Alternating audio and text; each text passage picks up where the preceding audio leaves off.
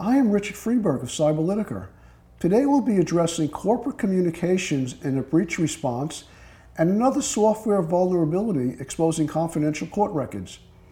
Here's another example of why companies must be upfront about data breaches. The FTC fined the former owner of CafePress $500,000 for allegedly failing to secure consumers' sensitive personal data and covering up a major 2019 data breach.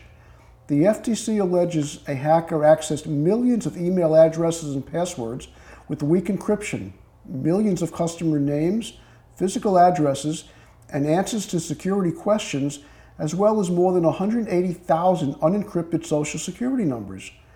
The FTC alleges the company didn't tell customers about the breach, only telling them to reset their passwords.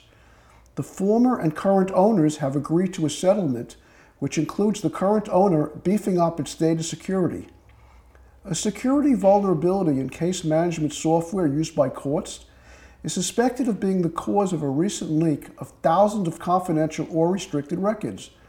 These records include information about juvenile court defendants and up to 260,000 confidential discipline records involving California lawyers.